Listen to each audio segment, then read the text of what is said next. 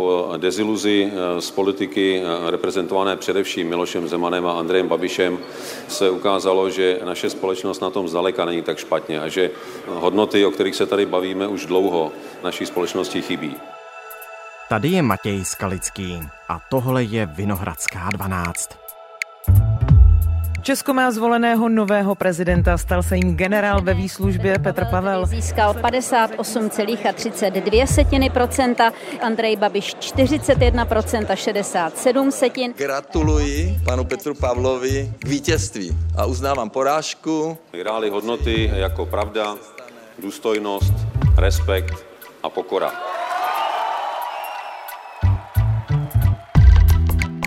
Petr Pavel Nahrad. Jak chutná vítězství v prezidentských volbách a jak trpce se snáší porážka, co nakonec rozhodlo a jak se teď změní Česko. Ptám se politoložky a expertky na politický marketing Anny Šavit.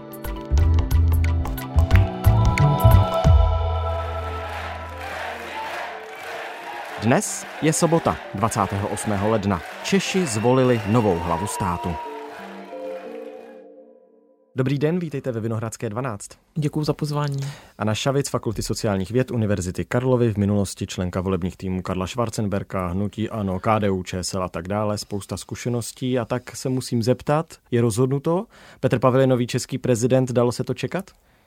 Tak dlouhodobě ty výzkumy ukazovaly, že vyhraje, ale myslím si, že jako mnozí z nás, já tady já se přiznám, myslím tady Petra Pavla volila, tak eh, co jsme si zažili eh, vlastně pro hru Karla Schwarzenberka i pana Drahoše, tak já jsem ráda, ale do posledního momentu to bylo napínavé. Hmm. Víc než 3 miliony hlasů dostal Petr Pavel, to je víc, než dostal prezident Miloš Zeman. Ehm, to je skutečně vlastně velký mandát, když se to tak vezme. Guardian britský píše o landslide victory. Dá se to tak nazvat? Je to fantastický výsledek, protože mít přes 3 miliony hlasů je vlastně i vzhledem k tomu, jak ta kampaň byla polarizovaná v závěru a velmi ta atmosféra byla taková rozjitřená, tak je to jako velmi silný mandát.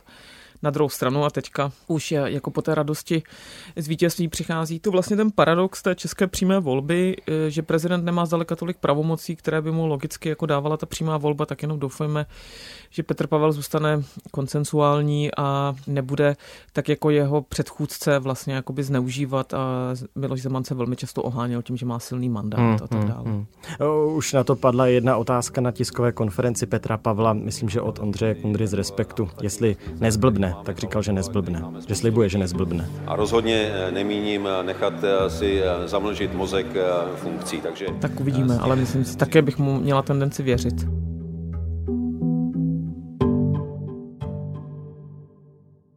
Jak hodnotíte, když zůstanu u té první tiskové konference Petra Pavla k výsledkům voleb, to, že ta řeč byla taková smířlivá, že se snažil asi zakopat eh, příkopy už dopředu, mluvil o tom, že za úspěch svého prezidentství bude považovat jen úspěch nás všech, to znamená všech lidí, všech obyvatel České republiky, tak bylo to takové uklidnění po té velmi rozjitřené volební kampani? On byl prostě zvolen prezidentem a najednou už nejsme v kampani mluvil vlastně ke všem občanům České republiky.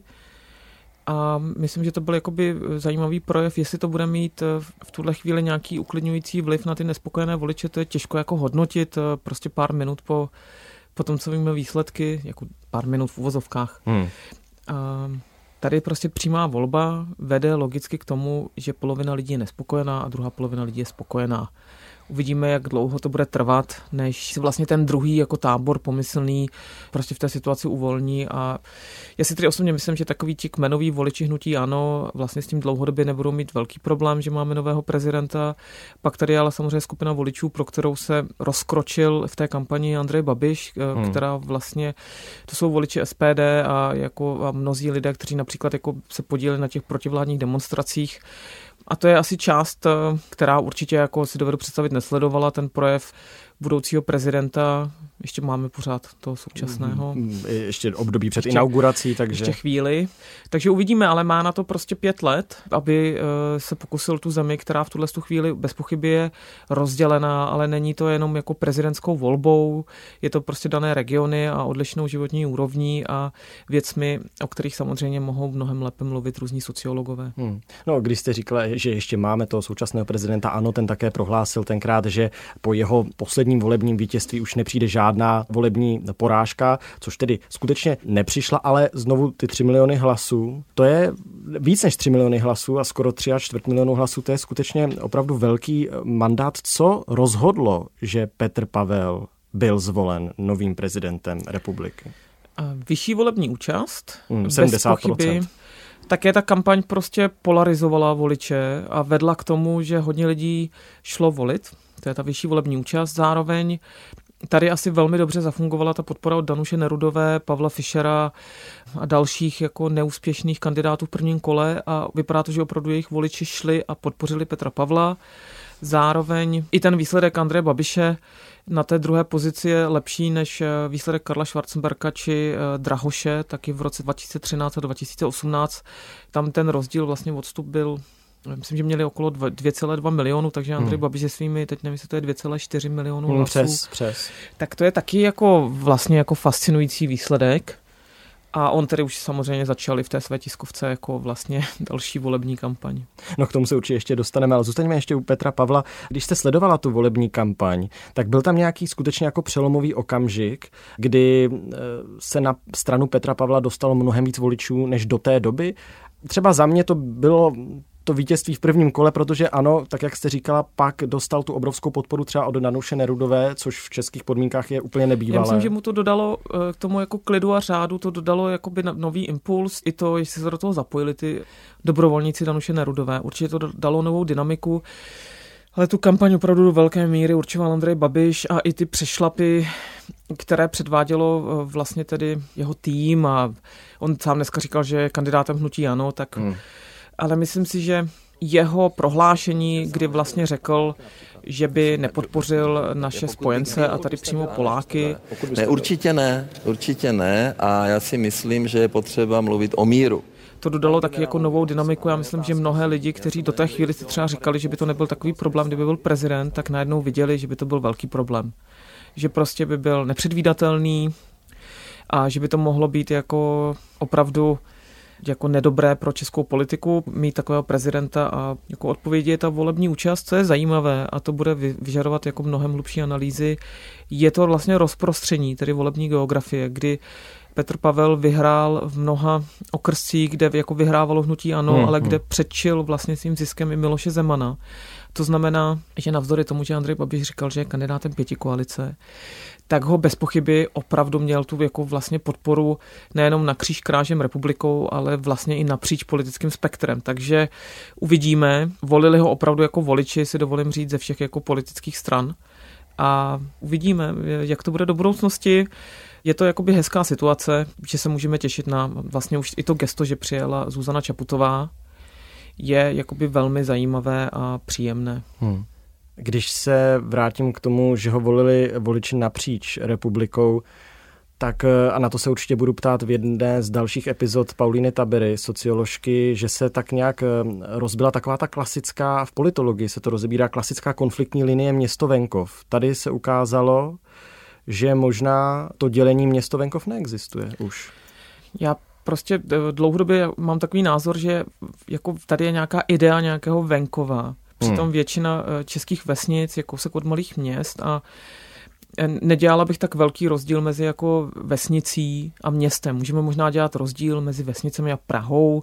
Obecně hlavní města jsou prostě odlišná jako v mnoha zemích, ale my tady prostě nemáme žádné jako rurální vesnice, kde by lidé prostě neměli jako elektřinu a internet. Hmm, daleké venkovy někde. A ona ostatně ta samotě. čísla už jako existují, kdy Petr Pavel vlastně byl i velmi úspěšný, víc než Andrej Babiš, jako i v malých obcích do 2000 obyvatel, hmm. byl úspěšnější jako i v malých městech, ve středních městech a potom tady samozřejmě logicky jako v městech nad 50 tisíc, ale on byl opravdu i velmi úspěšný v těch malých obcích, takže to není tak, jak to jako vypadalo, že by tady prostě volili vesnice proti městům, jo. No ono už vlastně od začátku toho sčítání, když jsme se na to dívali, tak Petr Pavel vedl od začátku do konce. To znamená, když se sčítají ty je, malé okrsky, ano. tak už byl ve vedení. A to se tedy doposud zopakovalo jenom v případě Miloše Zemana i v obou volbách, kdy vlastně jeho protikandidáti nevedli prostě ani na chvíli. Hmm. Ta otázka a odpověď v české televizi v tom duelu, který moderoval Martin Řezníček, kde Andrej Babiš na opakovanou otázku odpověděl, že by nepomohl spojenci při e, případném útoku, teď už tedy nejmenovaného protivníka, ale patrně tedy Ruské federace, že by nepomohl Polákům, že by nepodpořil vyslání českých vojáků, aby pomohli Polské republice. Tak bylo toto zlomové pro Andreje Babiše, kde prohrál volby? Myslím, že to byla jako ohromná chyba, jeho tým asi obecně spolehal na čtení výzkumu a na možná změnu nálad nebo jistou, jako, já nemám ráda to slovo, únavu z mhm. pomoci mm-hmm. Ukrajině. Mm-hmm.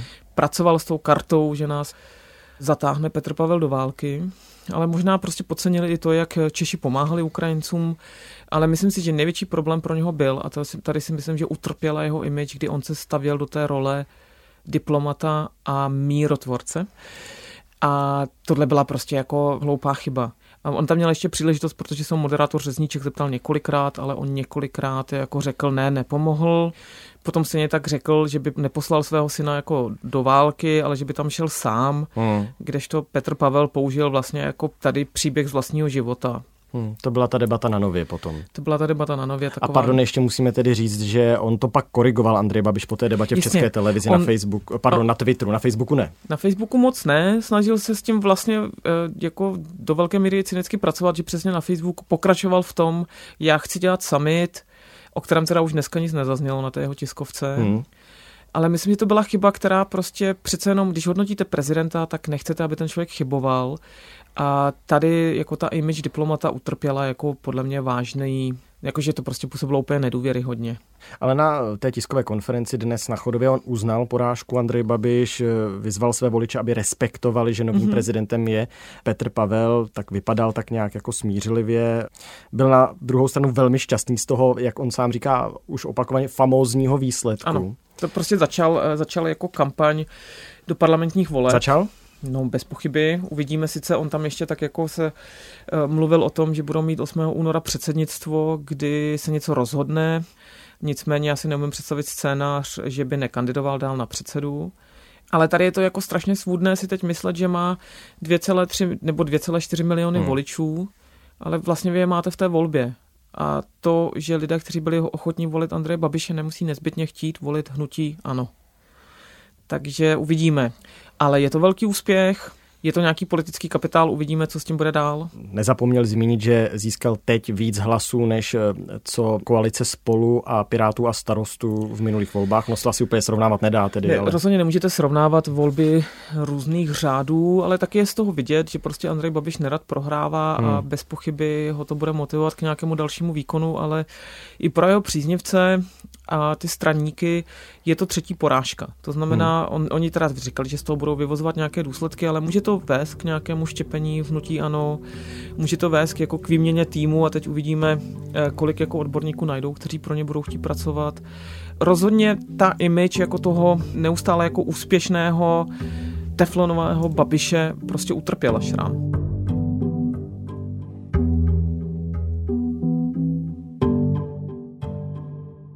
To je několik témat, já bych je rozebral postupně, totiž štěpení v hnutí možné. To se už ukázalo teďka, kdy eh, hejtman Moravskosleského kraje Ivo Vondrák z ANO, Tomáš Macura, primátor Ostravy, vyslovili podporu Petru Pavlovi. Mm-hmm. Klára Dostálová, to mě zaujalo, pro českou televizi řekla, že třeba ten billboard šel komunikovat trošku jinak. Ne, my, jsme, my, my jsme si mysleli, že skutečně prostě oslovení toho, že chceme mír, se dalo říci i jinak. Jo? Že nebyla v tom marketingovém týmu, ale že s tím úplně jako nebyla v souznění. Tak jsou tam takové jako hlasy, třeba od ní mě to zrovna překvapilo, které mohou dělit to hnutí Ono dál. je lehké být loajální, když jste úspěšní. jako uvidíme, tak eh, primátor Macura jako vlastně dlouhodobě v té historii ano je takovým eh, jako jiným úkazem. Stejně tak vlastně jako hejtman Vondrák. Uvidíme, jestli něco založí. Ono jako založit i platformu není tak jednoduché, ale jsou to nějaké znaky, že tam prostě je, není tak býval taková ta jednota, na kterou on mohl jako spoléhat. Hmm.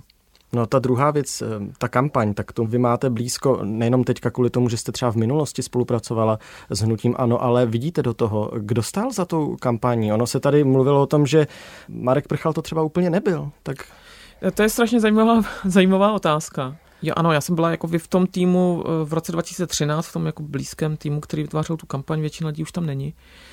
Ale tady, když se člověk díval na stránky vlastně jako většiny ostatních kandidátů, tak tam byla jedna stránka jako tým, všichni si zakládali na té transparentnosti, a v případě hnutí ano, vlastně Andrej Babiš jako neměl žádné prezidentské stránky a vlastně jako nebylo možné vůbec dohledat, kdo je tedy autorem té kampaně.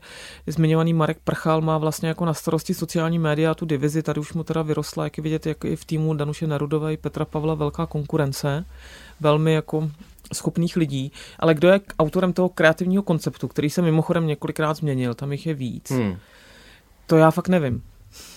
A myslím, že to v tuhle tu chvíli jako se o popraze spekuluje, ale vlastně to jako nikdo neví přesně, hmm. aby řekl, tak jako je autorem ten či oný. Volební manažerkou byla najednou jako ustanovena Tinde Barta. A ještě, ještě tak asi víme, že tiskový mluvčí byl Vladimír Vořechovský, ale ano. to je tak všechno. Hmm. Já myslím, že jednou z těch horkých spekulací bylo, že to zavání rysy z Maďarska nebo něco takového. To se objevilo eh, ano, v článku na seznam, seznam zprávy, eh, což asi by jako vedlo k tomu, protože Tinde Barta tam má kontakty, ale úplně tak zase jako nepřenesete všechno z Maďarska sem a nevím, je to zajímavé. No každopádně ta kampaň byla vedena v negativním, a negativními ona právě rysy. měla vlastně, kdyby teďka někdo měl vybrat, co je ten billboard, tak začalo to, jestli si vzpomenete, v prvním kole, to byla ještě fotka Babiše v saku s telefonem, jsem krizový manažer. A, ano. Ta byla úplně jakoby nesrozumitelná, o co jako jde, pak se to změnilo na tu jako fotku v roláku, proto Babiš to či ono, pak se tam najednou objevily ty černé billboardy, které pak jako byly zase staženy a v závěru vlastně ta koncovka té kampaně, i v té inzerci to opět byl Andrej Babiš v roláku, plus všechny jako vzkazy co on dokázal, jak je první v tom či onom a opět ta sázka na setkání se světovými lídry, dneska nasadil dokonce na Facebook nebo na Instagram či Twitter tu fotku z Bílého domu s Donaldem ano. Trumpem a jeho ženou. No, ano. Eh, no, já jsem se chtěl dostat, nebo ta otázka moje mířila, a já jsem ji nedokončil, měla vést k tomu, že ta negativní kampaň, nebo ta kampaň založená na strachu, tak jak o tom spousta expertů na ten politický marketing mluví, ta tedy v Česku nefunguje? Já jsem velmi zvědavá, když se uvidí ty data, jak se jako vlastně přelívaly ty voličské preference. Ona ale teda mohla zafungovat úplně obráceně, jo? že někteří lidi si říkali, tak tohle ne. Hmm. Půjdeme proti tomu. Strach je jako nebezpečný a já myslím, že ten billboard vlastně jako prolomil určitou hranici vkusu a možná spíš jako aktivoval lidi, uvidíme. To právě bude zajímavé zjistit, odkud vlastně bral Petr Pavel nové voliče, jestli jsou od Danuše Nerudové a zmiňovaných dalších jako kandidátů, nebo i vlastně jako zhnutí ano, jaká byla motivace, to je v tuhle chvíli jako předčasné hmm. říkat, hmm. ale já jsem taky byla překvapená, já jsem eh, se opravdu domnívala, že ta naopak, že to povede vlastně k tomu, že ten rozdíl bude menší, ale je taky možný, že na jednu stranu vy strašíte, jaký jste mírotvůrce a na druhou stranu nechcete pomáhat spojencům. Hmm, je to zvláštní potom ve výsledku. Takže ten příběh byl takový nekonzistentní, hmm. celé té jeho kandidatury. Tak uvidíme z dalších dat a dále to určitě budeme rozebírat. Ještě jedna věc té tiskové konference Andreje Babiše. On totiž eh, zároveň vyzval Petra Pavla, aby apeloval na své příznivce, aby nijak netrestali podporovatele Andreje Babiše za to, že ho volili, aby je snad nějak nešikanovali. Ano, tam zaznělo i, aby je nevyhazovali z práce ano, ano, a aby ano. přestali na ně útočit a to či ono. Já vás prosím a prosím i pana příštího prezidenta, aby vyzval své podporovatele, aby neničili majetek mého nejbližšího týmu, aby nenapadali jejich děti ve školách, aby lidi, kteří podporují hnutí ano, nepřicházeli o práci. Tak já myslím, že vy si vždycky musíte nějakou jako prohru nějakým způsobem vysvětlit. A tady to bude jako tady dané médii, pěti koalicí, tím či oným. A Myslím, že to je taková spíš informace jako dohnutí ano, já jsem byl ten Maverick a všichni byli proti mně a já vás tady jako chráním a ti zlí prostě příznivci Petra Pavla vás jako šikanovali, jako pokračuje to v takovém tom narrativu, jako všichni mi ubližovali, já jsem se za vás postavil a budu to dělat dále. Ono vlastně to bylo vidět i z toho jako rozhovoru s Helenou Schillerovou, která taky prostě jako říkala, čelili jsme velkému tlaku, Andrej Babiš byl outsider, jako jaký outsider, jo. On prostě, i když nebylo jasné, jestli kandiduje, tak byl velmi úspěšný v těch výzkumech. Potom, když oznámil, že bude kandidovat, tak okamžitě opanoval média, všichni o tom jako mluvili. já i když jsem něco komentovala, tak eh, jedna otázka byla na kampaň Petra Pavla a další jako zbývající všechny otázky byly na Andreje Babiše. Jo. To znamená, on, že se sám sebe vlastně dává do role outsidera a člověk, který ani nemusel schánět jako peníze na kampaně a sbírat podpisy, což je taky tady zajímavé. Petr Pavel prostě sbíral podpisy a tak dále. Andrej Babiš dlouho všechny napínal, jestli bude kandidovat. Petr Fiala, premiér, eh, řekl, že si myslí, že to je, nebo že sledujeme začátek konce politického konce Andreje Babiše. Tak jak chápu vaše slova, tak to není úplně pravda? Bude to příští premiér? Já jsem v tom docela často osamocená, kdy právě říkám, že si myslím, že to je ta třetí porážka, že že to je jako bude velký problém pro Andreje Babiše. Mm-hmm. Já si nevím, jestli to je konec, určitě si ale myslím, že to nebude zdaleka tak jednoduché pro něho ty volby vyhrát, ačkoliv se teďka právě, proto jsem říkala, že nemají ty 2,4 milionu hlasů jisté. Může se stát jako lecos a myslet si, že vlastníte nějaký jako volický potenciál je velká iluze. Uvidíme samozřejmě, jak se bude vyvíjet dál politická situace, ale Andrej Babiš to do velké míry svoji postavení vybudoval na tom, že je vlastně jako neporazitelný a že všechno zvládne a dotáhne to do konce. A teď se mu to nedaří. Jo. Můžete samozřejmě interpretovat porážku ve volbách, že jste získal prostě nejvíc počtu hlasů, které kdy získalo vaše hnutí. Ale je to jiný typ voleb a je to prostě pořád porážka. Prezidentské volby 2023, ty, které teď proběhly. Jakou vyslali zprávu pro Českou republiku? pro polovinu, pro 3 miliony lidí, co volili a pravděpodobně jejich rodiny, v podstatě ta země, řekněme pro 60% jako obyvatel je to dobrá zpráva, zbytek eh, bude chvilku smutný, určitá část lidí bude vlastně s tím velmi jako nespokojená. Eh, myslím, že to je velmi dobrý signál pro Českou republiku na venek, jak hmm. K členům NATO, k našim partnerům, ale obecně Myslím, že mnoho světových lídrů bude rádo, že bude mít prostě normálního konstruktivního oponenta a tady samozřejmě ta kritika jde i směrem ještě k současnému prezidentu Miloši Zemanovi. A myslím si, že pro mnohé je to úleva, že tam nebude nepředvídatelný Andrej Babiš. Petr Pavel zmínil, že tyto volby nemají poražené voliče. Že vyhráli ideály a že za nimi si stojí podle něj většina hm, obyvatel Česka. Vnímáte Já to myslím tak? si, že on se, on se to vlastně i v té kampani snažil říkat, že většina z nás chce jako normální věci, jako mluvit pravdu a dělat správné věci. A myslím si, že to je velmi jako chytře a hezky řečeno. On tedy jako se obecně to trošku částečně to převzali z týmu jako Nerudové, která říkala kandiduj pro hmm. a on potom to také začal říkat, že vlastně nekandiduje proti nikomu, kandiduje pro jako české občany. A co já si teda myslím, že je velmi jako dobře a zdravé, že když si jenom tak, eh, samozřejmě pravděpodobně ne každý občan republiky sledoval všechny debaty, já jsem si je dala jako všechny, včetně té páteční tedy na Českém rozhlase. Ale Andrej Babiš opravdu velmi často v těch debatách lhal, mluvil nepravdy hmm.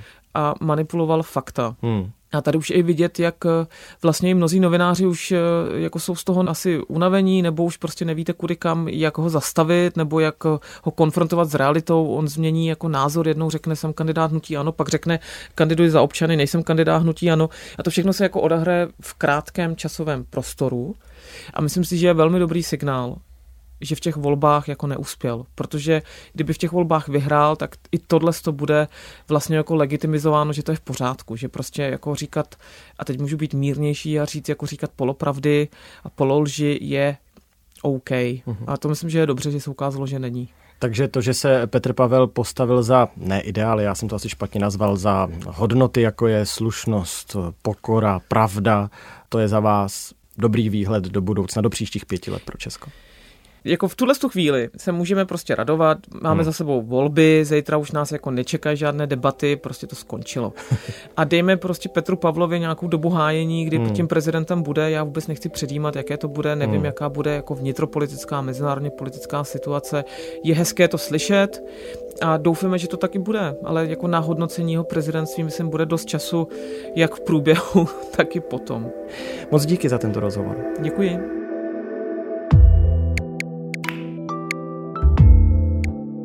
Tohle je vše z Vinohradské 12, z pravodajského podcastu Českého rozhlasu. Velký komentář k volbám jsme nahráli s Anou Šavit, politoložkou z Fakulty sociálních věd Univerzity Karlovy. Tím ale naše povolební práce nekončí. Chystáme pro vás další analýzy, další komentáře, které rozeberou výsledky prezidentských voleb 2023 do detailu. Už brzy na webu iRozhlas.cz a ve všech podcastových aplikacích. Pěkný zbytek volebního večera. Naslyšenou zítra.